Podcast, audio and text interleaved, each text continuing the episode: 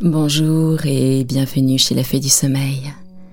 Ce soir, continuons les contes des mille et une nuits que la sultane Sherazade raconte chaque soir au sultan Shahriar et à sa sœur Dinarzade.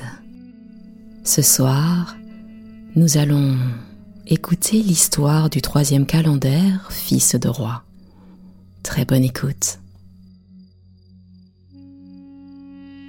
Très honorable dame, ce que j'ai à vous raconter est bien différent de ce que vous venez d'entendre. Les deux princes qui ont parlé avant moi ont perdu chacun un œil par un pur effet de la destinée. Et moi, je n'ai perdu le mien que par ma faute, qu'en prévenant moi-même et cherchant mon propre malheur, comme vous l'apprendrez par la suite de mon discours. Je m'appelle Agib et je suis fils d'un roi qui se nommait Cassib. Après sa mort, je pris possession de ses États et établis mon séjour dans la même ville où il avait demeuré.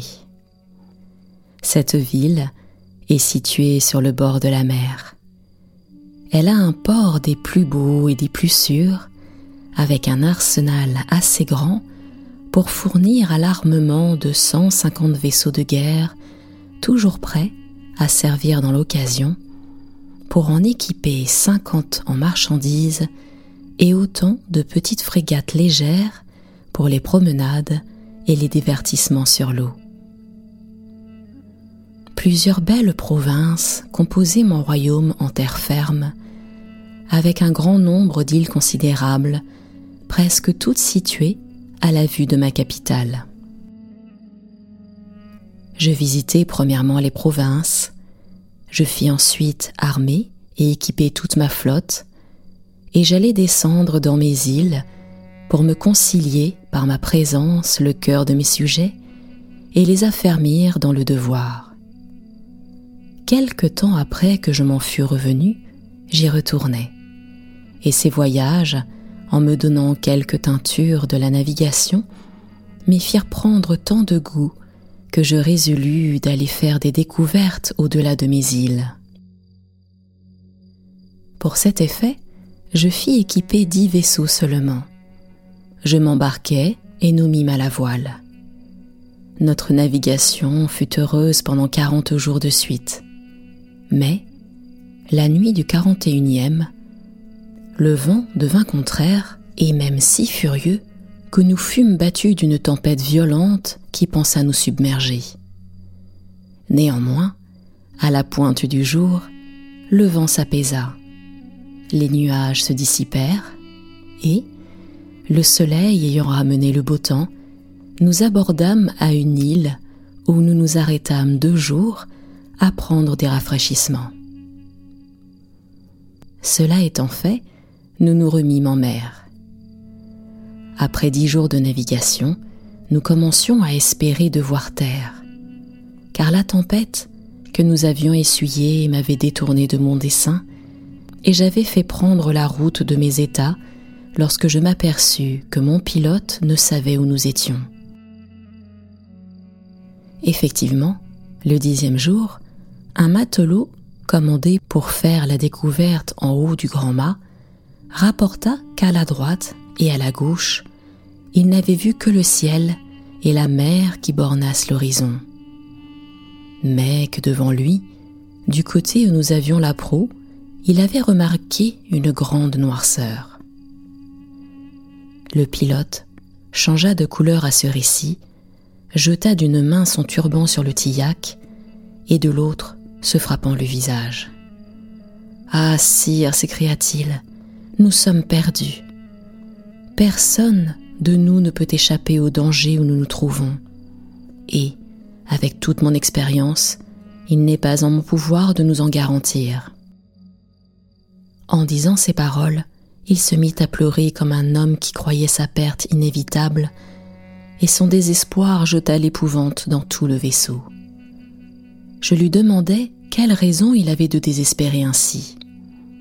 Hélas, sire, me répondit-il, la tempête que nous avons essuyée nous a tellement égarés de notre route que demain, à midi, nous nous trouverons près de cette noirceur, qui n'est autre chose que la montagne noire.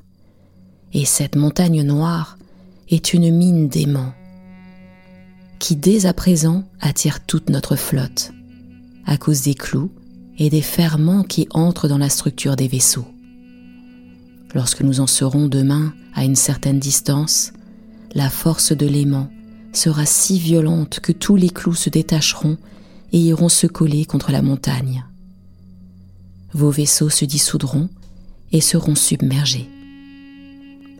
Comme l'aimant a la vertu d'attirer le fer à soi et de fortifier par cette attraction, cette montagne, du côté de la mer, est couverte de clous d'une infinité de vaisseaux qu'elle a fait périr, ce qui conserve et augmente au même temps cette vertu.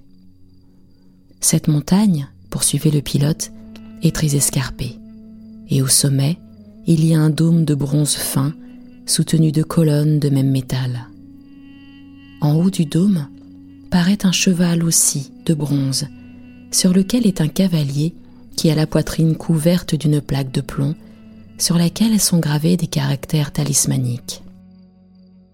La tradition, sire, ajouta-t-il, est que cette statue est la cause principale de la perte de tant de vaisseaux et de tant d'hommes qui ont été submergés en cet endroit, et qu'elle ne cessera d'être funeste à tous ceux qui auront le malheur d'en approcher jusqu'à ce qu'elle soit renversée.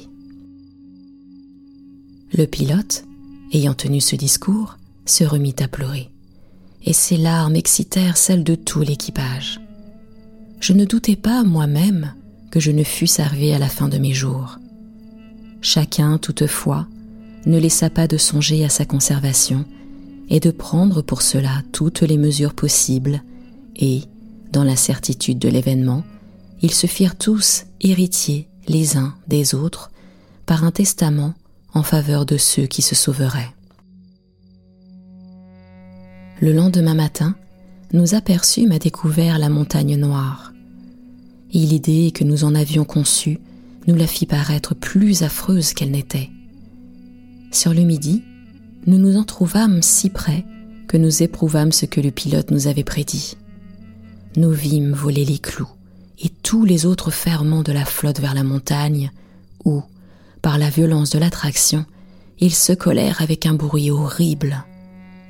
Les vaisseaux s'entr'ouvrirent et s'abîmèrent dans la mer, qui était si haute en cet endroit qu'avec la sonde nous n'aurions pu en découvrir la profondeur. Tous mes gens furent noyés, mais Dieu eut pitié de moi et permit que je me sauvasse en me saisissant d'une planche qui fut poussée par le vent droit au pied de la montagne. Je ne me fis pas le moindre mal, mon bonheur m'ayant fait aborder à un endroit où il y avait des degrés pour monter au sommet. Scheherazade voulait poursuivre ce conte, mais le jour qui vint apparaître lui imposa le silence. Le sultan jugea bien par ce commencement que la sultane ne l'avait pas trompé. Ainsi, il n'a pas eu lieu de s'étonner s'il ne la fit encore mourir ce jour-là. 54e nuit. Au nom de Dieu, ma sœur, s'écria le lendemain Dinarzade, si vous ne dormez pas, continuez, je vous en conjure, l'histoire du troisième calendaire. Ma chère sœur, répondit Scheherazade, voici comment ce prince l'a repris. À la vue de ces degrés, dit-il, car il n'y avait pas de terrain, ni à droite, ni à gauche, où l'on pût mettre le pied et par conséquent se sauver, je remerciai Dieu et invoquai son saint nom en commençant à monter. L'escalier était si étroit, si raide et si difficile que, pour peu que le vent eût de la violence, il m'aurait renversé et précipité dans la mer. Mais enfin, j'arrivai jusqu'en haut sans accident, j'entrai sous le dôme, et, me prosternant contre terre, je remercie Dieu de la grâce qu'il m'avait faite. Je passai la nuit sous le dôme. Pendant que je dormais, un vénérable vieillard s'apparut à moi et me dit Écoute, Agib, lorsque tu seras éveillé, creuse la terre sous tes pieds. Tu y trouveras un arc de bronze et trois flèches de plomb fabriquée sous certaines constellations pour délivrer le genre humain de tant de maux qui le menacent. Tire les trois flèches contre la statue, le cavalier tombera dans la mer, et le cheval de ton côté, tu enterreras au même endroit d'où tu auras tiré l'arc et les flèches. Cela fait, la mer s'enflera et montera jusqu'au pied du dôme à la hauteur de la montagne. Lorsqu'il y sera monté, tu verras aborder une chaloupe où il n'y aura qu'un seul homme avec une rame à chaque main. Cet homme sera de bronze, mais différent de celui que tu auras renversé. Embarque-toi avec lui sans prononcer le nom de Dieu et laisse-toi conduire. Il te conduira en dix jours dans une autre mer, où tu trouveras le moyen de retourner chez toi sain et sauf, pourvu que, comme je te l'ai déjà dit, tu ne prononces pas le nom de Dieu pendant tout le voyage. Tel fut le discours du vieillard. D'abord que je fus éveillé, je me levai extrêmement consolé de cette vision, et je ne manquai pas de faire ce que le vieillard m'avait commandé. Je déterrai l'arc et les flèches, et les tirai contre le cavalier. À la troisième flèche, je le renversai dans la mer, et le cheval tomba de mon côté. Je l'enterrai à la place de l'arc et des flèches, et dans cet intervalle, la mer s'enfla et s'éleva peu à peu. Lorsqu'elle fut arrivée au pied du dôme, à la hauteur de la montagne, je vis de loin sur la mer une chaloupe qui venait à moi. Je bénis Dieu, voyant que les choses succédaient conformément au songe que j'avais eu. Enfin, la chaloupe aborda, et j'y vis l'homme de bronze tel qu'il m'avait été dépeint. Je m'embarquai et me gardai bien de prononcer le nom de Dieu. Je ne dis même pas un seul autre mot. Je m'assis et l'homme de bronze recommença de ramer en s'éloignant de la montagne. Il vogua sans discontinuer jusqu'au neuvième jour, et je vis des îles qui me firent espérer que je serais bientôt hors du danger que j'avais à craindre. L'excès de ma joie me fit oublier la défense qui m'avait été faite. Dieu soit béni, dis-je alors, Dieu soit loué. Je n'eus pas achevé ces paroles que la chaloupe s'enfonça dans la mer avec l'homme de bronze je demeurai sur l'eau, et je nageai le reste du jour du côté de la terre qui me parut la plus voisine. Une nuit fort obscure succéda, et, comme je ne savais plus où j'étais, je nageai à l'aventure. Mes forces s'épuisèrent à la fin, et je commençai à désespérer de me sauver, lorsque, le vent venant à se fortifier, une vague plus grosse qu'une montagne me jeta sur la plage où elle me laissa en se retirant je me hâtais aussitôt de prendre terre, de crainte qu'une autre vague me la reprit. Et la première chose que je fis fut de me dépouiller, d'exprimer l'eau de mon habit et de l'étendre pour le faire sécher sur le sable qui était encore échauffé de la chaleur du jour. Le lendemain, le soleil eut bientôt achevé de sécher mon habit. Je le repris et m'avançai pour reconnaître où j'étais je n'eus pas marché longtemps que je connus que j'étais dans une petite île déserte fort agréable où il y avait plusieurs sortes d'arbres fruitiers et sauvages. Mais je remarquai qu'elle était considérablement éloignée des terres, ce qui diminua fort la joie que j'avais d'être échappé de la mer. Néanmoins, je me remettais à Dieu du soin de disposer de mon sort selon sa volonté, quand j'aperçus un petit bâtiment qui venait de terre ferme, à pleine voile, et avait la proue sur l'île où j'étais. Comme je ne doutais pas qu'il vint mouiller, et que j'ignorais si les gens qui étaient dessus seraient amis ou ennemis, je crus ne devoir pas me montrer d'abord. Je montai sur un arbre fort touffu, d'où je pouvais examiner leur contenance. Le bâtiment vint se ranger dans une petite anse où débarquèrent dix esclaves qui portaient une pelle et d'autres instruments propres à remuer la terre. Ils marchèrent vers le milieu de l'île, où je les vis s'arrêter et remuer la terre quelque temps, et à leur action, il me parut qu'ils levèrent une trappe. Ils retournèrent ensuite au bâtiment, débarquèrent plusieurs sortes de provisions et de meubles, et en firent chacun une charge, qu'ils portèrent à l'endroit où ils avaient remué la terre, et ils y descendirent, ce qui me fit comprendre qu'il y avait là-dessous un lieu souterrain. Je les vis encore une fois aller au vaisseau, et en ressortir peu de temps après avec un vieillard qui menait avec lui un jeune homme de quatorze ou quinze ans très bien fait. Ils descendirent tous où la trappe avait été levée, et quand ils furent remontés, ils eurent abaissé la trappe, qu'ils l'eurent recouverte de terre, et qu'ils reprirent le chemin de l'anse où était le navire, et je remarquai que le jeune homme n'était pas avec eux, d'où je conclus qu'il était resté dans le lieu souterrain, circonstance qui me causa un extrême étonnement. Le vieillard et les esclaves se rembarquèrent, et le bâtiment, ayant remis la voile, reprit la route de la terre ferme. Quand je le vis si éloigné que je ne pouvais plus être aperçu de l'équipage, je descendis de l'arbre et me rendis promptement à l'endroit où j'avais vu remuer la terre.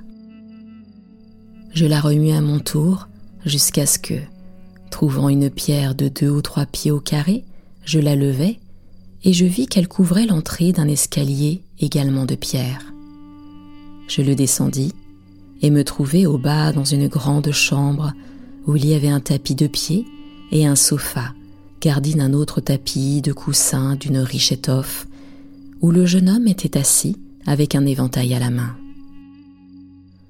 Je distinguais toutes ces choses à la clarté de deux bougies, aussi bien que de fruits et de pots de fleurs qu'il avait près de lui. Le jeune homme fut effrayé de ma vue, mais, pour le rassurer, je lui dis en entrant Qui que vous soyez, Seigneur, ne craignez rien. Un roi et fils de roi tel que je suis n'est pas capable de vous faire le moindre injure. C'est au contraire votre bonne destinée qui a voulu apparemment que je me trouvasse ici pour vous tirer de ce tombeau où il semble qu'on vous ait enterré tout vivant pour des raisons que j'ignore. Mais ce qui m'embarrasse, en ce que je ne puis concevoir, car je vous dirais que j'ai été témoin de tout ce qui s'est passé depuis que vous êtes arrivé sur cette île, c'est qu'il m'a paru que vous vous êtes laissé enseveli dans ce lieu sans résistance. Scheherazade se tut en cet endroit, et le sultan se leva très impatient d'apprendre pourquoi ce jeune homme avait ainsi été abandonné dans une île déserte, ce qu'il se promit d'entendre la nuit suivante. 55e nuit. Dinarzade, lorsqu'il en fut temps, appela la sultane. Si vous ne dormez pas, ma sœur, lui dit-elle, je vous prie de reprendre l'histoire du troisième calendaire. Scheherazade ne se le fit pas répéter et la poursuivit de cette sorte. Le jeune homme, continua le troisième calendaire, se rassura à ces paroles et me pria d'un air riant de m'asseoir près de lui. Dès que je fus assis, Prince, me dit-il, je vais vous apprendre une chose qui vous surprendra par sa singularité. Mon père est un marchand joaillier qui a acquis de grands biens par son travail et pour son habileté dans sa profession. Il a un grand nombre d'esclaves et de commissionnaires qui font des voyages par mer sur des vaisseaux qui lui appartiennent afin d'entretenir les correspondances qu'il a en plusieurs cours où il fournit les pierreries dont on a besoin. Il y avait longtemps qu'il était marié sans avoir eu d'enfant, lorsqu'il apprit qu'il aurait un fils, dont la vie, néanmoins, ne serait pas de longue durée, ce qui lui donna beaucoup de chagrin à son réveil. Quelques jours après, ma mère lui annonça qu'elle était enceinte, et le temps qu'elle croyait avoir conçu s'accordait fort avec le jour du songe de son père. Elle accoucha de moi dans le terme des neuf mois, et ce fut une grande joie dans la famille. Mon père, qui avait exactement observé le moment de ma naissance, consulta les astrologues qui lui dirent Votre fils vivra sans nul accident jusqu'à l'âge de 15 ans. Mais alors, il courra le risque de perdre la vie et il sera difficile qu'il en échappe. Si néanmoins son bonheur veut qu'il ne périsse pas, sa vie sera de longue durée. C'est qu'en ce temps-là, ajoutèrent-ils, la statue équestre de bronze qui est en haut de la montagne d'aimant aura été renversée dans la mer par le prince Agib, fils du roi Cassib, et que les astres marquent que, cinquante jours après, votre fils doit être tué par ce prince. Comme cette prédiction s'accordait avec le songe de mon père, il en fut vivement frappé et affligé. Il ne laissa pas pourtant de prendre beaucoup de soin de mon éducation jusqu'à cette présente année qui est la quinzième de mon âge. Il apprit hier que depuis dix jours, le cavalier de bronze avait été jeté dans la mer par le prince Agib, prince que je viens de vous nommer. Cette nouvelle lui a coûté tant de pleurs et causé tant d'alarmes qu'il n'est pas reconnaissable dans l'état où il est. Sur la prédiction des astrologues, il a cherché les moyens de tromper mon horoscope et de me conserver la vie. Il y a longtemps qu'il a pris la précaution de faire bâtir cette demeure pour m'y tenir caché durant cinquante jours dès qu'il apprendrait que la statue serait renversée. C'est pourquoi, comme il a su qu'elle l'était depuis des jours, il est venu promptement me cacher ici, et il a promis que dans quarante il viendrait me reprendre. Pour moi, ajouta-t-il, j'ai bonne espérance, et je ne crois pas que le prince Agib vienne me chercher sous terre, au milieu de cette île déserte.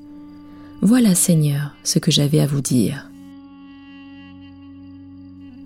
Pendant que le fils du joaillier me racontait son histoire, je me moquais en moi-même des astrologues qui avaient prédit que je lui ôterais la vie. Je me sentais si éloigné de vérifier la prédiction qu'à peine eut-il achevé de parler, je lui dis avec transport Mon cher Seigneur, ayez de la confiance en la bonté de Dieu et ne craignez rien. Comptez que c'est une dette que vous aviez à payer et que vous êtes quitte dès à présent. Je suis ravi, après avoir fait naufrage, de me trouver heureusement ici pour vous défendre contre ceux qui voudraient attenter à votre vie.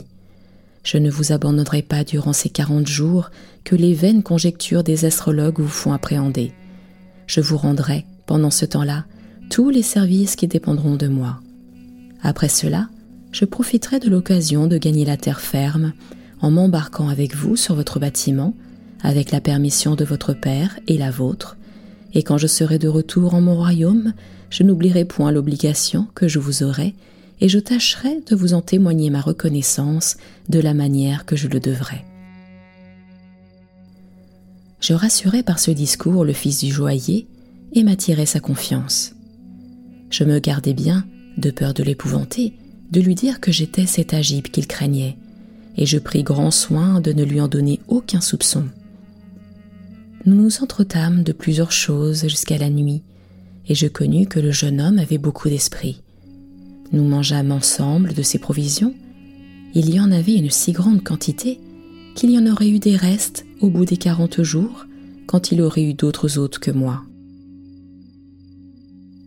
Après le souper, nous continuâmes de nous entretenir quelque temps, et ensuite nous nous couchâmes. Le lendemain, à son lever, je lui présentai le bassin et l'eau. Il se lava, je préparai le dîner et le servis quand il en fut temps. Après le repas, j'inventai un jeu pour nous désennuyer, non seulement ce jour-là, mais encore les suivants. Je préparai le souper de la même manière que j'avais apprêté le dîner. Nous soupâmes et nous nous couchâmes comme le jour précédent. Nous eûmes le temps de contracter amitié ensemble, je m'aperçus qu'il avait de l'inclinaison pour moi, et de mon côté, j'en avais conçu une si forte pour lui que je me disais souvent à moi-même que les astrologues qui avaient prédit au père que son fils serait tué par mes mains étaient des imposteurs, et qu'il n'était pas possible que je pusse commettre une si méchante action. Enfin, madame, nous passâmes trente-neuf jours le plus agréablement du monde dans ce lieu souterrain. Le quarantième arriva. Le matin, le jeune homme, en s'éveillant, me dit avec un transport de joie dont il ne fut pas le maître. Prince, me voilà aujourd'hui au quarantième jour, et je ne suis pas mort, grâce à Dieu et à votre bonne compagnie. Mon père ne manquera pas tantôt de vous en marquer sa reconnaissance et de vous fournir tous les moyens et toutes les commodités nécessaires pour vous en retourner dans votre royaume. Mais, en attendant, ajouta-t-il, je vous supplie de vouloir bien faire chauffer de l'eau pour me laver tout le corps dans le bain portatif. Je veux me décrasser et changer d'habit pour mieux recevoir mon père. Je mis de l'eau sur le feu et lorsqu'elle fut tiède, je remplis le bain portatif. Le jeune homme se mit dedans. Je le lavai et le frottai moi-même. Il en sortit ensuite, se coucha dans son lit que j'avais préparé et je le couvris de sa couverture. Après qu'il se fut reposé et qu'il eut dormi quelque temps. Mon prince, me dit-il, obligez-moi de m'apporter un melon et du sucre que j'en mange pour me rafraîchir. De plusieurs melons qui nous restaient, je choisis le meilleur et le mis dans un plat. Et comme je ne trouvais pas de couteau pour le couper, je demandai au jeune homme s'il ne savait pas où il y en avait. Il y en a un, me répondit-il, sur cette corniche au-dessus de ma tête. Effectivement, j'y en aperçus un, mais je me pressai si fort pour le prendre et, dans le temps que je l'avais à la main, mon pied s'embarrassa de sorte dans la couverture que je glissai et tombai si malheureusement sur le jeune homme que je lui enfonçai le couteau dans le cœur. Il expira dans le moment. À ce spectacle, je poussai des cris épouvantables. Je me frappai la tête, le visage et la poitrine.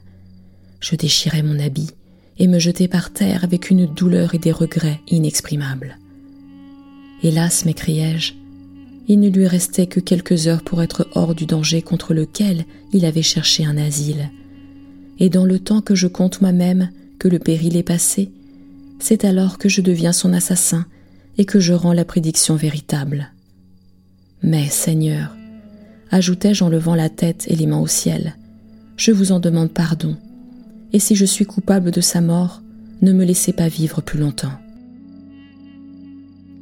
Scheherazade, voyant paraître le jour en cet endroit, fut obligé d'interrompre ce récit funeste. Le sultan des Indes en fut ému et, se sentant quelque inquiétude sur ce que deviendrait après cela le calendaire, il se garda bien de faire mourir ce jour-là Scheherazade, qui seul pouvait le tirer de peine. 56e nuit. Dinarzade, suivant sa coutume, éveilla la sultane le lendemain. Si vous ne dormez pas, ma sœur, lui dit-elle, je vous supplie de nous raconter ce qui se passa après la mort du jeune homme.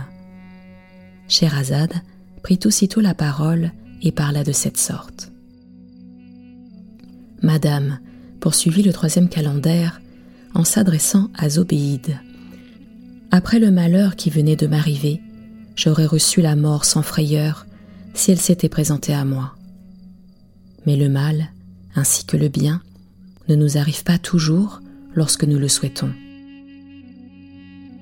Néanmoins, faisant réflexion que mes larmes et ma douleur ne feraient pas revivre le jeune homme, et que, les quarante jours finissant, je pouvais être surpris par son père, je sortis de cette demeure souterraine et montai en haut de l'escalier. J'abaissai la grosse pierre sur l'entrée et la couvris de terre. J'eus à peine achevé que, portant la vue sur la mer du côté de la terre ferme, j'aperçus le bâtiment qui venait reprendre le jeune homme. Alors, me consultant sur ce que j'avais à faire, je dis en moi-même Si je me fais voir, le vieillard ne manquera pas de me faire arrêter et massacrer, peut-être par ses esclaves, quand il aura vu son fils dans l'état où je l'ai mis. Tout ce que je pourrais alléguer pour me justifier ne le persuadera point de mon innocence. Il vaut mieux, puisque j'en ai le moyen, me soustraire à son ressentiment que de m'y opposer il y avait près du lieu souterrain un gros arbre dont l'épais feuillage me parut propre à me cacher. J'y montai, et je ne me fus pas plutôt placé de manière que je ne pouvais être aperçu que je vis aborder le bâtiment au même endroit que la première fois. Le vieillard et les esclaves débarquèrent bientôt et s'avancèrent vers la demeure souterraine d'un air qui marquait qu'ils avaient quelque espérance, mais Lorsqu'ils virent la terre nouvellement remuée, ils changèrent de visage, et particulièrement le vieillard. Ils levèrent la pierre descendirent. Ils appellent le jeune homme par son nom, il ne répond point. Leur crainte redouble. Ils le cherchent, et le trouve enfin étendu sur son lit, avec le couteau au milieu du cœur. Car je n'avais pas eu le courage de l'ôter. À cette vue, ils poussèrent des cris de douleur qui renouvelèrent la mienne. Le vieillard tomba évanoui. Ses esclaves, pour lui donner de l'air, la portèrent en haut entre leurs bras et le posèrent au pied de l'arbre où j'étais. Mais, malgré tous leurs soins, ce malheureux père demeura longtemps en cet état et leur fit plus d'une fois désespérer de sa vie. Il revint toutefois de ce long évanouissement. Alors, les esclaves apportèrent le corps de son fils, revêtu de ses plus beaux habillements, et dès que la fosse qu'on lui avait faite fut achevée, on l'y descendit. Le vieillard, soutenu par deux esclaves, et le visage baigné de larmes, lui jeta le premier un peu de terre, après quoi les esclaves encomblèrent la fosse. Cela étant fait, l'ameublement de la demeure souterraine fut enlevé et embarqué avec le reste des provisions. Ensuite, le vieillard, accablé de douleur, ne pouvant se soutenir, fut mis sur une espèce de brancard et transporté dans le vaisseau qui remit à la voile. Il s'éloigna de l'île en peu de temps et je le perdis de vue. Le jour, qui éclairait déjà l'appartement du sultan des Indes, obligea Scheherazade à s'arrêter en cet endroit. Shahriar se leva à son ordinaire et par la même raison que le jour précédent, prolongea encore la vie de la sultane qu'il laissa avec Dinarzade. 57e nuit. Le lendemain, avant le jour, Dinarzade adressa ces paroles à la sultane. Ma chère sœur, si vous ne dormez pas, je vous prie de poursuivre les aventures du troisième calendaire. Eh bien, ma sœur, répondit Scheherazade, vous saurez que ce prince continua de les raconter ainsi à Zobéide et à sa compagnie. Après le départ, dit-il, du vieillard et de ses esclaves et du navire, je restai seul sur l'île. Je passai la nuit dans la demeure souterraine qui n'avait pas été rebouchée, et le jour, je me promenais autour de l'île et m'arrêtais dans les endroits les plus propres à prendre du repos dont j'avais besoin. Je menais cette vie ennuyeuse pendant un mois. Au bout de ce temps-là, je m'aperçus que la mer diminuait considérablement et que l'île devenait plus grande. Il semblait que la terre ferme s'approchait. Effectivement, les eaux devinrent si basses qu'il n'y avait plus qu'un petit trajet de mer entre moi et la terre ferme. Je le traversais et n'eus de l'eau que jusqu'à la mi-jambe. Je marchais si longtemps sur la plage et sur le sable que j'en fus très vite fatigué. À la fin, je gagnai un terrain plus ferme, et j'étais déjà assez éloigné de la mer lorsque je vis fort loin, au devant de moi, comme un grand feu, ce qui me donna quelque joie. Je trouverai quelqu'un, disais-je, et il n'est pas possible que ce feu soit allumé de lui-même. Mais à mesure que je m'approchais, mon erreur se dissipait, et je reconnus bientôt que ce que j'avais pris pour du feu était un château de cuivre rouge que les rayons du soleil faisaient paraître de loin comme enflammé. Je m'arrêtai près de ce château et m'assis, autant pour me considérer la structure admirable que pour me remettre un peu de ma lassitude.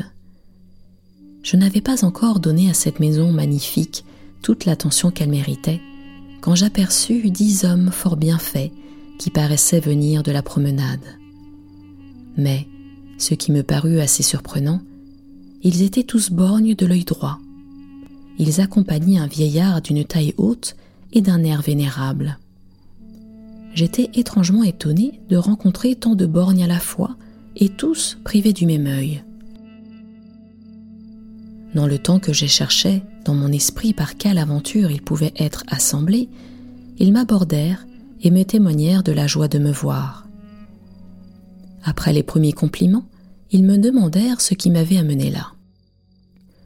Je leur répondis que mon histoire était un peu longue et que, s'ils voulaient prendre la peine de s'asseoir, je leur donnerais la satisfaction qu'ils souhaitaient. Ils s'assirent et je leur racontai ce qui m'était arrivé depuis que j'étais sorti de mon royaume jusqu'alors, ce qui leur causa une grande surprise. Après que j'eus achevé mon discours, ces jeunes seigneurs me prièrent d'entrer avec eux dans le château. J'acceptai leur offre. Nous traversâmes une enfilade de salles, d'antichambres, de chambres et de cabinets fort proprement meublés, et nous arrivâmes dans un grand salon où il y avait en rond dix petits sofas bleus et séparés, tant pour s'asseoir et se reposer le jour que pour dormir la nuit. Le milieu de ce rond était un onzième sofa moins élevé, de la même couleur, sur lequel se plaça le vieillard dont on a parlé, et les jeunes seigneurs s'assirent sur les dix autres. Comme chaque sofa ne pouvait tenir qu'une personne, un de ces jeunes gens me dit Camarade, asseyez-vous sur le tapis au milieu de la place, et ne vous informez de quoi que ce soit qui nous regarde, non plus que du sujet pourquoi nous sommes tous borgnes de l'œil droit. Contentez-vous de voir et ne portez pas plus loin votre curiosité. Le vieillard ne demeura pas longtemps assis. Il se leva et sortit, mais il revint quelques moments après, apportant le souper des dix seigneurs, auquel il distribua à chacun une portion en particulier. Il me servit aussi la mienne, que je mangeais seul, à l'exemple des autres, et sur la fin du repas, le même vieillard nous présenta une tasse de vin à chacun. Mon histoire leur avait paru si extraordinaire qu'il me la fit répéter à l'issue du souper, et elle donna lieu à un entretien qui dura une grande partie de la nuit. Un des seigneurs, faisant réflexion qu'il était tard, dit au vieillard Vous voyez qu'il est temps de dormir, et vous ne nous apportez pas de quoi nous acquitter de notre devoir. À ces mots, le vieillard se leva et entra dans un cabinet d'où il apporta sur sa tête dix bassins l'un après l'autre, tous couverts d'une étoffe bleue. Il en posa un, un avec un flambeau devant chaque seigneur. Ils découvrirent leur bassin, dans lequel il y avait de la cendre, du charbon en poudre et du noir à durcir. Ils mêlèrent toutes ces choses ensemble et commencèrent à s'en frotter et barbouiller le visage, de manière qu'ils étaient affreux à voir. Après s'être noircis de la sorte, ils se mirent à pleurer, à se lamenter et à se frapper la tête et la poitrine en criant sans cesse. Voilà le fruit de notre oisiveté et de nos débauches. Ils passèrent presque toute la nuit dans cette étrange occupation. Ils la cessèrent enfin, après quoi le vieillard leur apporta de l'eau dont ils se lavèrent le visage et les mains. Ils quittèrent aussi leurs habits, qui étaient gâtés, et en prirent d'autres, de sorte qu'il ne paraissait pas qu'ils eussent rien fait des choses étonnantes dont je venais d'être spectateur. Jugez, madame, de la contrainte où j'avais été durant tout ce temps-là. J'avais été mille fois tenté de rompre leur silence que ces seigneurs m'avaient imposé pour leur faire des questions, et il me fut impossible de dormir le reste de la nuit.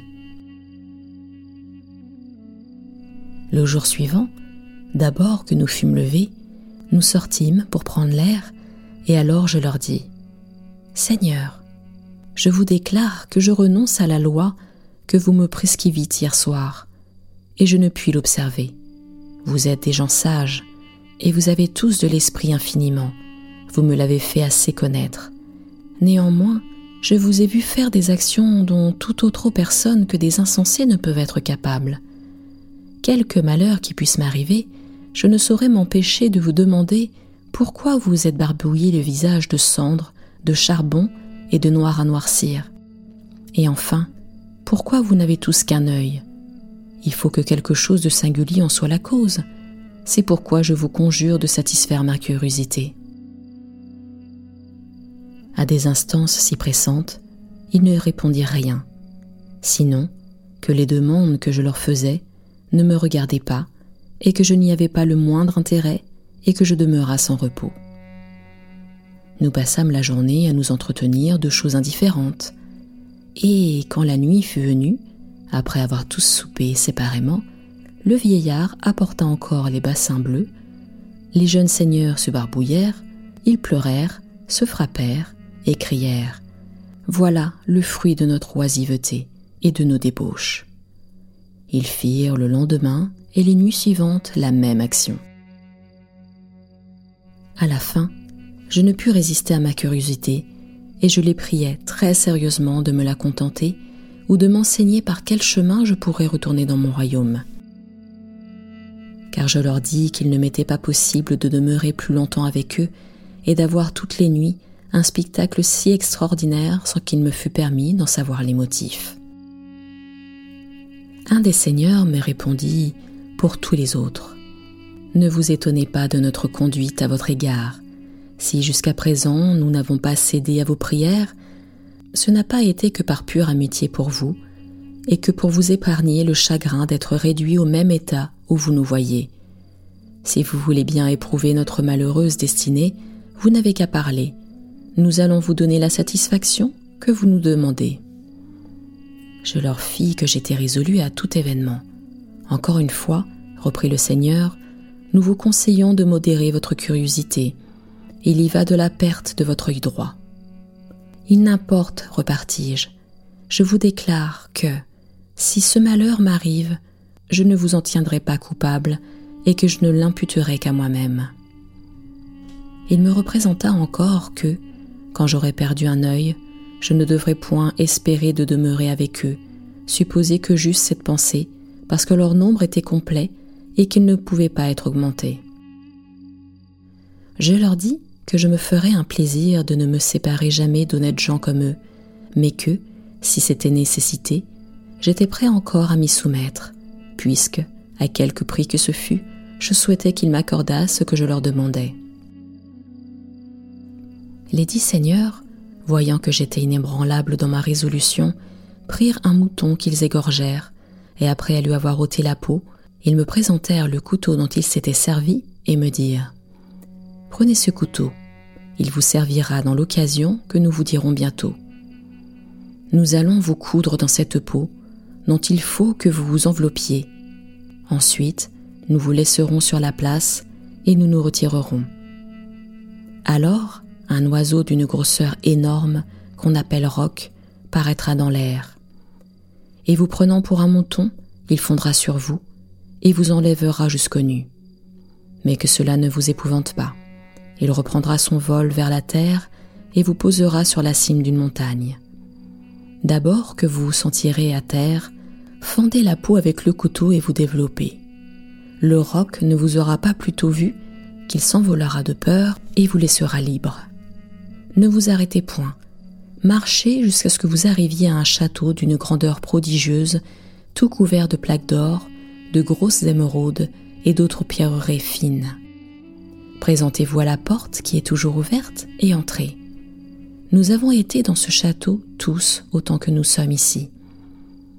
Nous ne vous disons rien de ce que nous y avons vu, ni de ce qui nous est arrivé, vous l'apprendrez par vous-même. Ce que nous pouvons vous dire, c'est qu'il nous en coûte à chacun notre œil droit. Et la pénitence dont vous avez été témoin est une chose que nous sommes obligés de faire pour y avoir été. L'histoire de chacun de nous en particulier est rempli d'aventures extraordinaires, et on en ferait un gros livre, mais nous ne pouvons vous en dire davantage.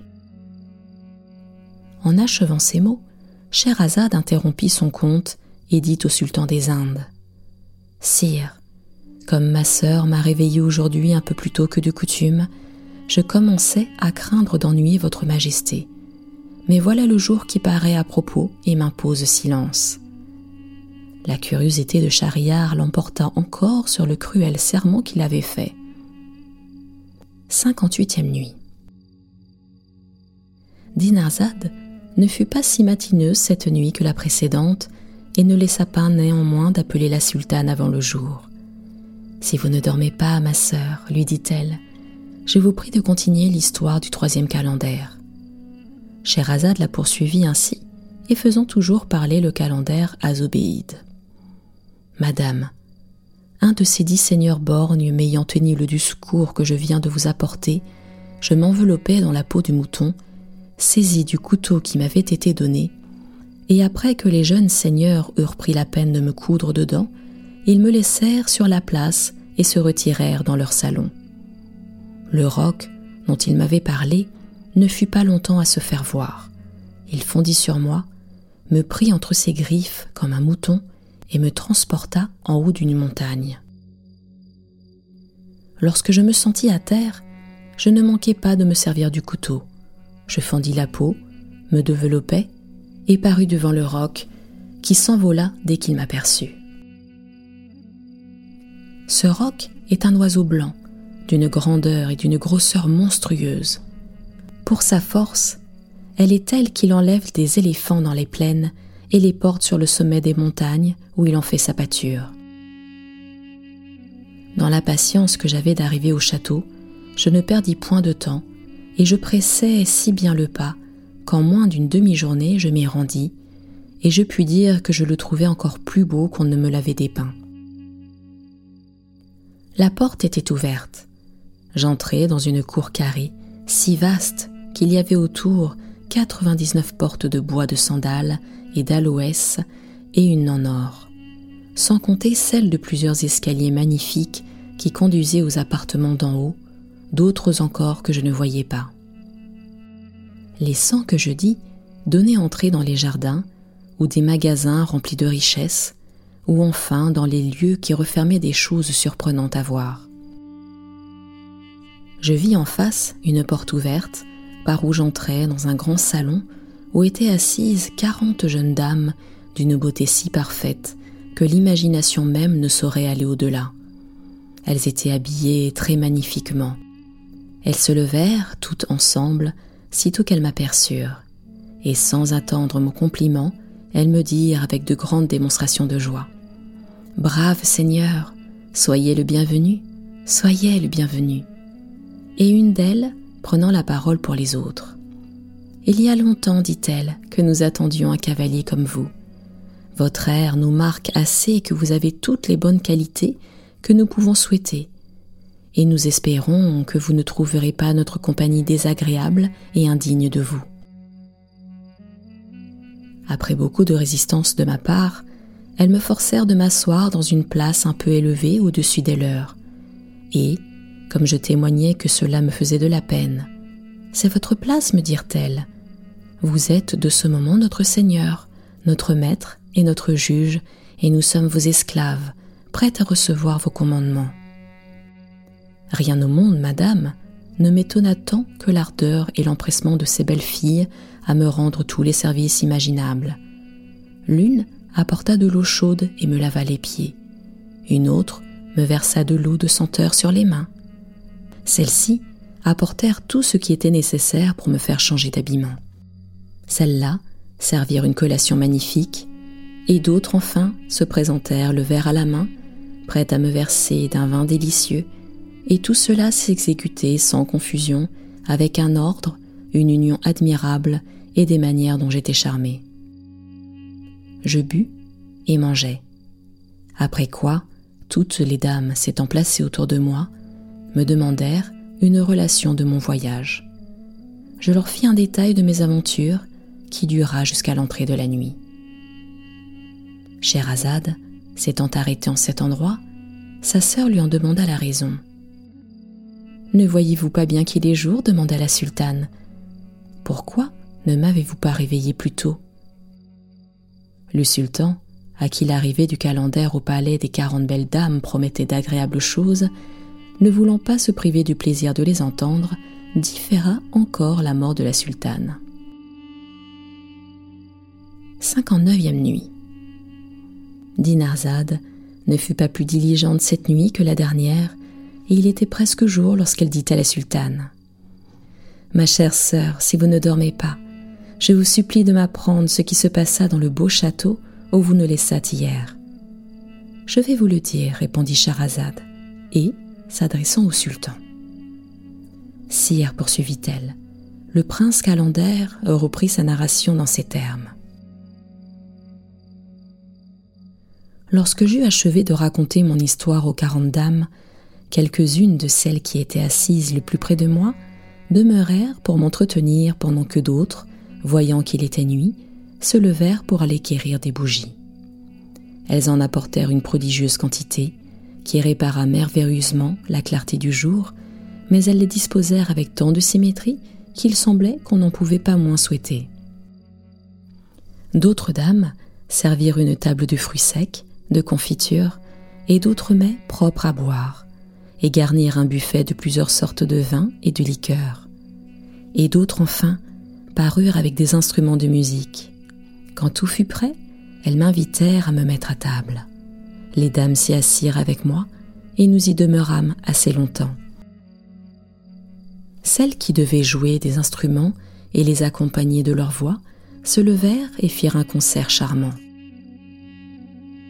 Les autres commencèrent une espèce de bal et dansèrent deux à deux, les unes après les autres, de la meilleure grâce du monde. Il était plus de minuit lorsque tous ces divertissements finirent.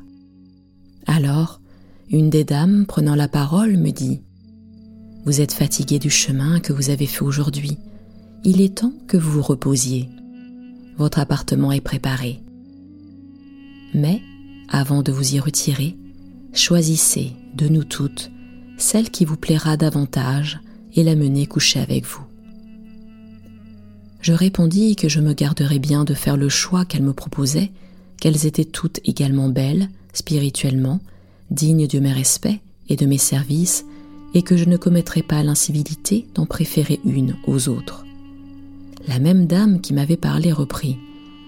Nous sommes très persuadés de votre honnêteté, et nous voyons bien que la crainte de faire naître de la jalousie entre nous vous retient, mais que cette discrétion ne vous arrête pas. Nous vous avertissons que le bonheur de celle que vous choisirez ne fera point de jalouse. Car nous sommes convenus que tous les jours nous aurons l'une après l'autre le même bonheur, et qu'au bout de quarante jours ce sera à recommencer.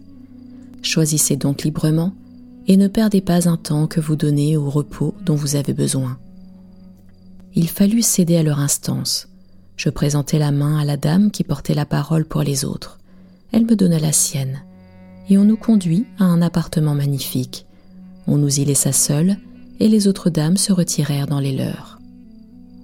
Mais il est jour, sire, dit Scheherazade au sultan, et votre majesté voudra bien me permettre de laisser le prince Calender avec sa dame.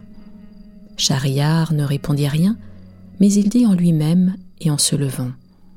Il faut avouer que le conte est parfaitement beau. J'aurais le plus grand tort du monde de ne pas me donner le loisir de l'entendre jusqu'à la fin. Soixantième nuit. Dinarzade, sur la fin de la nuit suivante, ne manqua pas d'adresser ses paroles à la sultane. Si vous ne dormez pas, ma sœur, je vous prie de nous raconter la suite de la merveilleuse histoire du troisième calendaire. Très volontiers, répondit Charazade, Voici de quelle manière le prince en reprit le fil.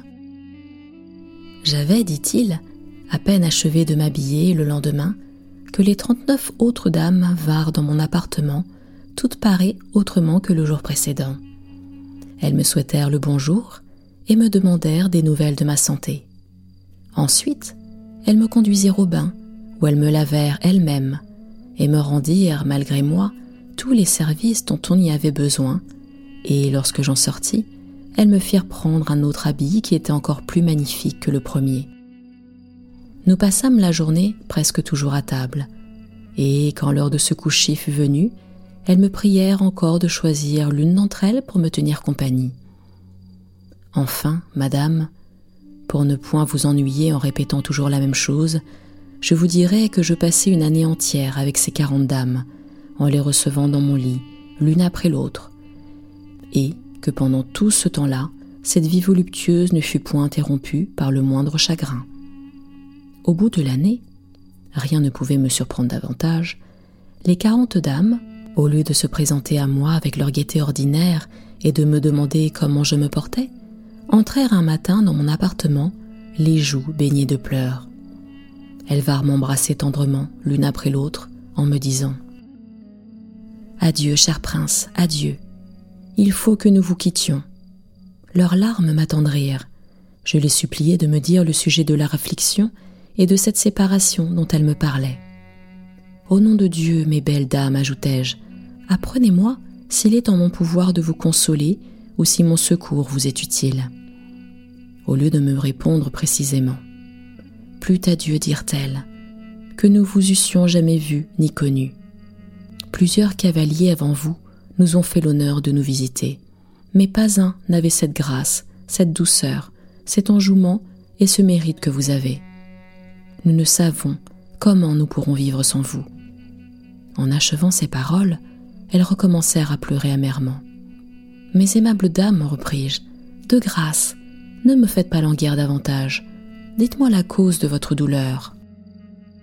Hélas, répondirent-elles, quel autre sujet serait capable de nous affliger que la nécessité de nous séparer de vous Peut-être ne vous reverrons-nous jamais Si pourtant vous le vouliez bien, et si vous aviez assez de pouvoir sur vous pour cela, il ne serait pas impossible de nous rejoindre.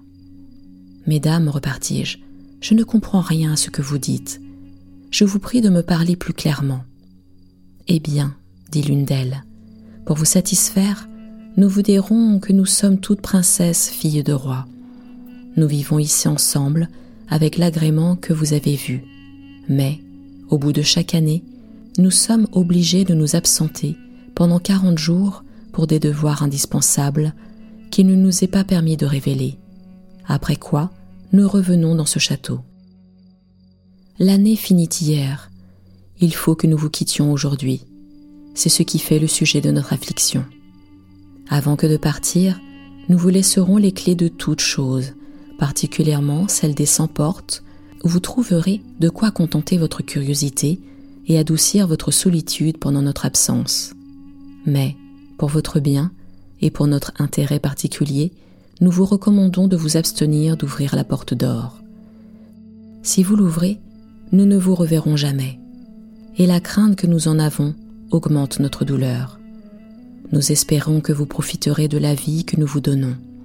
Il y va de votre repos et du bonheur de votre vie, prenez-y garde. Si vous cédiez à votre indiscrète curiosité, vous vous feriez un tort considérable. Nous vous conjurons donc de ne pas commettre cette faute et de nous donner la consolation de vous retrouver ici dans quarante jours nous opporterions bien la clé de la porte d'or avec nous, mais ce serait faire une offense à un prince tel que vous que de douter de sa discrétion et de sa retenue. Scheherazade voulait continuer, mais elle vit paraître le jour. Le sultan, curieux de savoir ce que ferait le calendar seul dans le château après le départ des quarante dames, remit au jour suivant de s'en éclaircir. 61e nuit l'officieuse Dinarzade, s'étant réveillée assez longtemps avant le jour, appela la sultane. Si vous ne dormez pas, ma sœur, lui dit-elle, songez qu'il est temps de raconter au sultan votre seigneur la suite de l'histoire que vous avez commencée. Scheherazade alors, s'adressant à Schahriar, lui dit Sire, votre majesté saura que le calendar poursuivit ainsi son histoire. Madame, dit-il, le discours de ces belles princesses me causa une véritable douleur.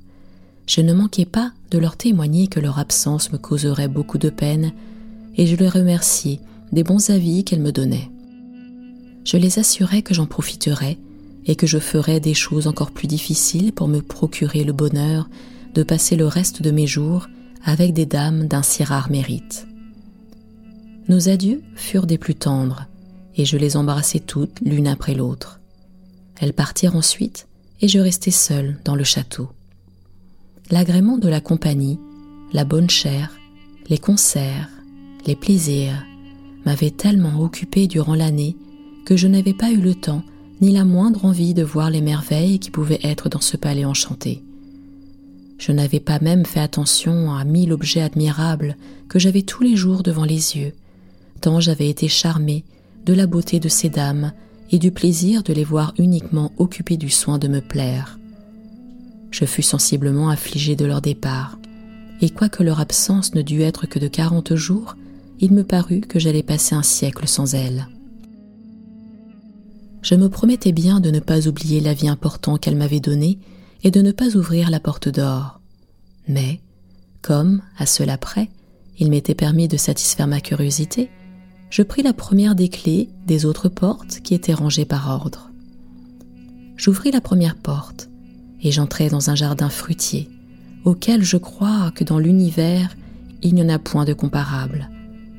Je ne pense pas même que celui que notre religion nous promet après la mort puisse le surpasser.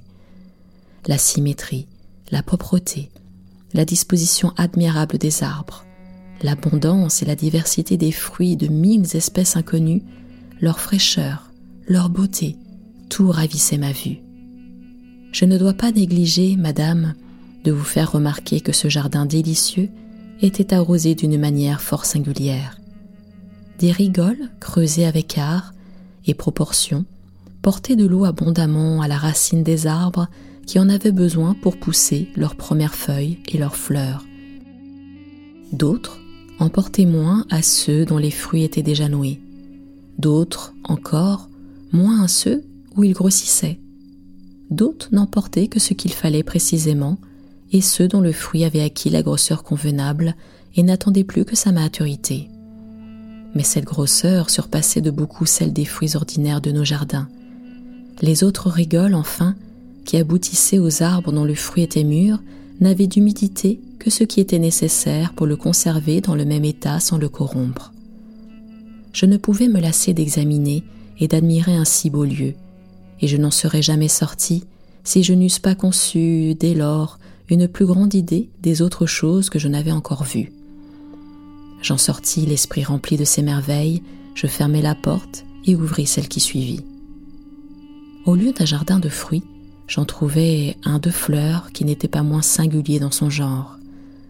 Il refermait un parterre spacieux, arrosé non pas avec la même profusion que le précédent, mais avec un plus grand ménagement, pour ne pas fournir plus d'eau que chaque fleur n'en avait besoin.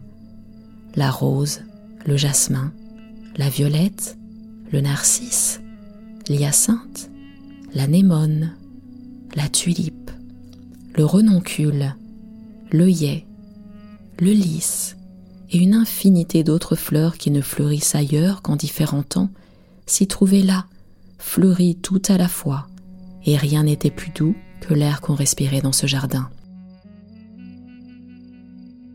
J'ouvris la troisième porte. Je trouvai une volière très vaste. Elle était pavée de marbre de plusieurs sortes de couleurs, du plus fin, du moins commun. La cage était de sandales et de bois d'aloès.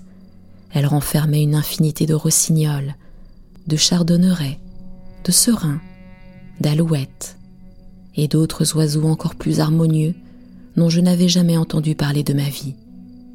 Les vases où étaient leurs grains et leur eau étaient de jaspe ou d'agate la plus précieuse. D'ailleurs, cette volière était d'une grande propreté. À voir sa capacité, je jugeais qu'il ne fallait pas moins de cent personnes pour la tenir ainsi aussi nette personne toutefois n'y paraissait, non plus que dans les jardins où j'avais été, dans lesquels je n'avais pas remarqué une mauvaise herbe ni la moindre superfluidité qui m'eût blessé la vue. Le soleil était déjà couché et je me retirais, charmé du ramage de cette multitude d'oiseaux qui cherchaient alors à se percher dans l'endroit le plus commode pour jouir du repos de la nuit. Je me rendis à mon appartement résolu d'ouvrir les autres portes les jours suivants, à l'exception de la centième. Le lendemain, je ne manquai pas d'aller ouvrir la quatrième porte. Si ce que j'avais vu le jour précédent avait été capable de me causer de la surprise, ce que je vis alors me ravit en extase.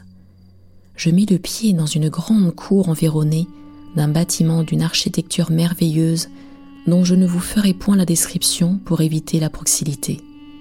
Ce bâtiment avait quarante portes toutes ouvertes, dont chacune donnait entrée dans un trésor, et, de ces trésors, il y en avait plusieurs qui valaient mieux que les plus grands royaumes. Le premier contenait des monceaux de perles, et, ce qui passe toute croyance, les plus précieuses, qui étaient grosses comme des œufs de pigeon, surpassaient en nombre les médiocres. Dans le second trésor, il y avait des diamants, des escarboucles, et des rubis. Dans le troisième, des émeraudes. Dans le quatrième, de l'or en lingots. Dans le cinquième, du monnayer. Dans le sixième, de l'argent en lingots. Dans les deux suivants, du monnayer. Les autres contenaient des améthystes, des chrysolites, des topazes, des opales, des turquoises, des hyacinthes, et toutes les autres pierres fines que nous connaissons, sans parler de l'agate, du jaspe, de la cornaline et du corail, dont il y avait un magasin rempli non seulement de branches, mais même d'arbres entiers. Rempli de surprise et d'admiration, je m'écriai après avoir vu toutes ces richesses.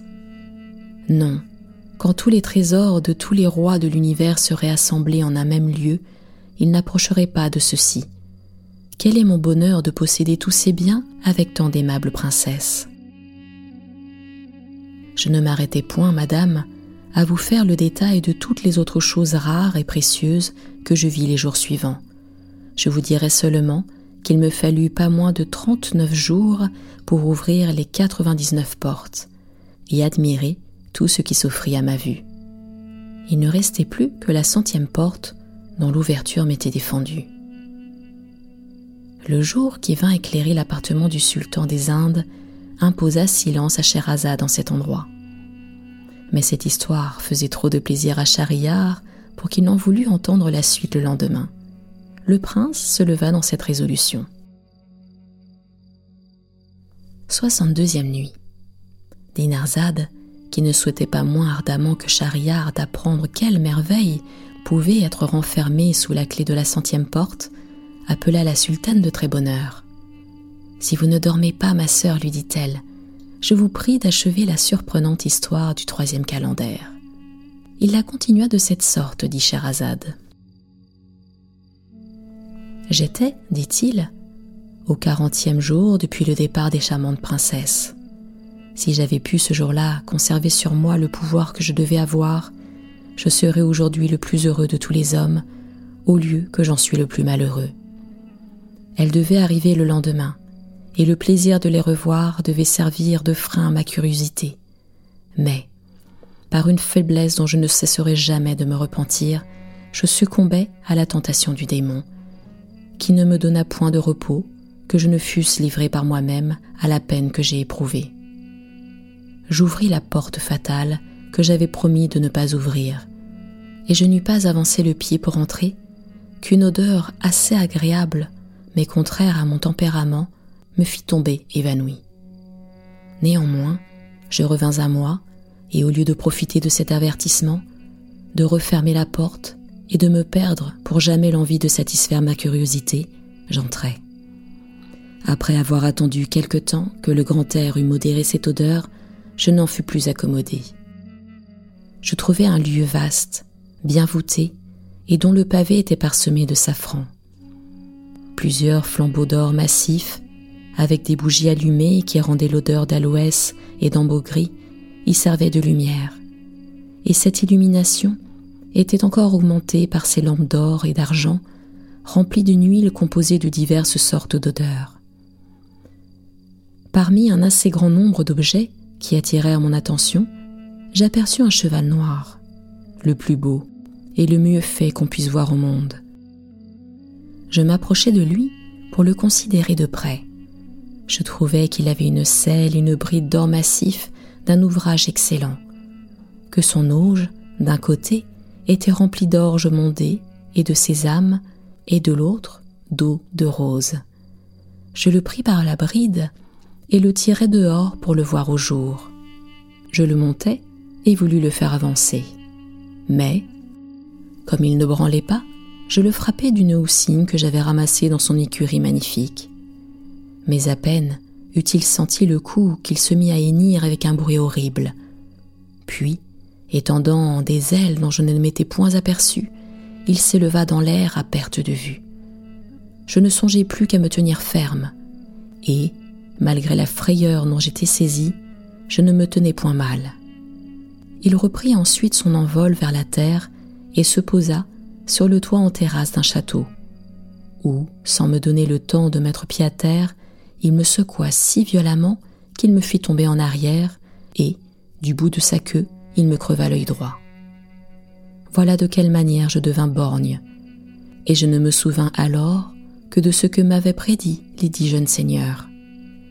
Le cheval reprit son envol et disparut. Je me relevai, fort affligé du malheur que j'avais cherché moi-même. Je marchais sur la terrasse, la main sur mon œil qui me faisait beaucoup de douleur je descendis et je me trouvai dans un salon qui me fit connaître, par les dix sofas disposés en rond et un autre moins élevé au milieu, que ce château était celui d'où j'avais été enlevé par le roc. Les dix jeunes seigneurs borgnes n'étaient pas dans le salon. Je les y attendis, et ils arrivèrent peu de temps après le vieillard. Ils ne parurent pas étonnés de me revoir ni de la perte de mon œil. Nous sommes bien fâchés, me dirent-ils, de ne pouvoir vous féliciter sur votre retour de la manière dont nous le souhaiterions. Mais nous ne sommes pas la cause de votre malheur. J'aurais tort de vous en accuser, leur répondis-je. Je me le suis attiré moi-même, et je m'en ampute toute la faute. Si la consolation des malheureux, reprirent-ils, est d'avoir des semblables, notre exemple peut vous en fournir un sujet. Tout ce qui vous est arrivé nous est arrivé aussi. Nous avons goûté toutes sortes de plaisirs pendant une année entière, et nous aurions continué de jouir du même bonheur que nous n'eussions pas ouvert la porte d'or pendant l'absence des princesses. Vous n'avez pas été plus sage que nous, et vous avez éprouvé la même punition. Nous voudrions bien vous recevoir parmi nous pour faire la pénitence que nous faisons, et dont nous ne savons pas de combien sera la durée. Mais nous vous en avons déjà déclaré les raisons qui nous en empêchent. C'est pourquoi retirez-vous, et vous en allez à la cour de Bagdad. Vous y trouverez celui qui doit décider de votre destinée. Ils m'enseignèrent la route que je devais tenir, et je me séparai d'eux. Je me fis raser en chemin la barbe et les sourcils, et pris l'habit de calendaire. Il y a longtemps que je marche. Enfin, je suis arrivé aujourd'hui en cette ville à l'entrée de la nuit. J'ai rencontré à la porte ces calendaires, mes confrères, tous étrangers comme moi. Nous avons été tous trois fort surpris de nous voir borgnes du même œil. Mais nous n'avons pas eu le temps de nous entretenir de cette disgrâce qui nous est commune. Nous n'avons eu, madame, que celui de venir implorer le secours que vous nous avez généreusement accordé. Le troisième calendaire Ayant achevé de raconter son histoire, Zobéide prit la parole et, s'adressant à lui et à ses confrères, Allez, leur dit-elle, vous êtes libres tous trois, retirez-vous où il vous plaira. Mais l'un d'entre eux lui répondit, Madame, nous vous supplions de nous pardonner notre curiosité et de nous permettre d'entendre l'histoire de ces seigneurs qui n'ont pas encore parlé. Alors la dame, se tournant du côté du calife, du vizir Giafar et de Mesrour, qu'elle ne connaissait pas pour ce qu'ils étaient, leur dit C'est à vous de me raconter votre histoire, parlez. Le grand vizir Giafar, qui avait toujours porté la parole, répondit encore à Zobéide Madame, pour vous obéir, nous n'avons qu'à répéter ce que nous avons déjà dit avant que d'entrer chez vous. Nous sommes, poursuivit-il, des marchands de Mossoul, et nous venons à Bagdad négocier nos marchandises qui sont en magasin dans un khan et où nous sommes logés. Nous avons dîné aujourd'hui avec plusieurs autres personnes de notre profession chez un marchand de cette ville, lequel, après nous avoir régalés de mets délicats et de vins exquis, a fait venir des danseurs et des danseuses avec des chanteurs et des joueurs d'instruments. Le grand bruit que nous faisions tous ensemble a attiré le guet qui a arrêté une bonne partie des gens de l'assemblée pour nous, par bonheur, nous nous sommes sauvés. Mais comme il était déjà tard et que la porte de notre canne était fermée, nous ne savions où nous retirer. Le hasard a voulu que nous ayons passé par votre rue et que nous ayons entendu qu'on se réjouissait chez vous. Cela nous a déterminés à frapper à votre porte. Voilà, Madame, le compte que nous avons à vous rendre pour obéir à vos ordres. Zobéide, après avoir écouté ce discours, semblait hésiter sur ce qu'elle devait dire. De quoi les calendaires, s'apercevant, la supplièrent d'avoir pour les trois prétendus marchands de Mossoul la même bonté qu'elle avait eue avec eux. Eh bien, leur dit-elle, j'y consens. Je veux que vous m'ayez tous la même obligation. Je vous fais grâce, mais c'est à condition que vous sortirez tous de ce logis présentement et que vous vous retirerez où il vous plaira. Zobéide, Ayant donné cet ordre d'un ton qui marquait qu'elle voulait être obéie, le calife, le vizir, Mesrour, les trois calendaires et le porteur sortirent sans répliquer, car la présence des sept esclaves armés les tenait en respect. Lorsqu'ils furent hors de la maison et que la porte fut fermée, le calife dicta aux calendaires sans leur faire connaître qui il était. Et vous, Seigneur, qui êtes étranger et nouvellement arrivé en cette ville, de quel côté allez-vous présentement qu'il n'est pas encore jour? Seigneur, lui répondirent-ils, c'est ce qui nous embarrasse. Suivez-nous, reprit le calife, nous allons vous tirer d'embarras. Après avoir achevé ces paroles, il parla bas au vizir et lui dit Conduisez-les chez vous, et demain matin, vous me les amènerez. Je veux faire écrire leur histoire, elle mérite bien d'avoir place dans les annales de mon règne. Le vizir Giafar emmena avec lui les trois calenders, le porteur, et se retira dans sa maison. Et le calife, accompagné de Mesrour, se rendit à son palais.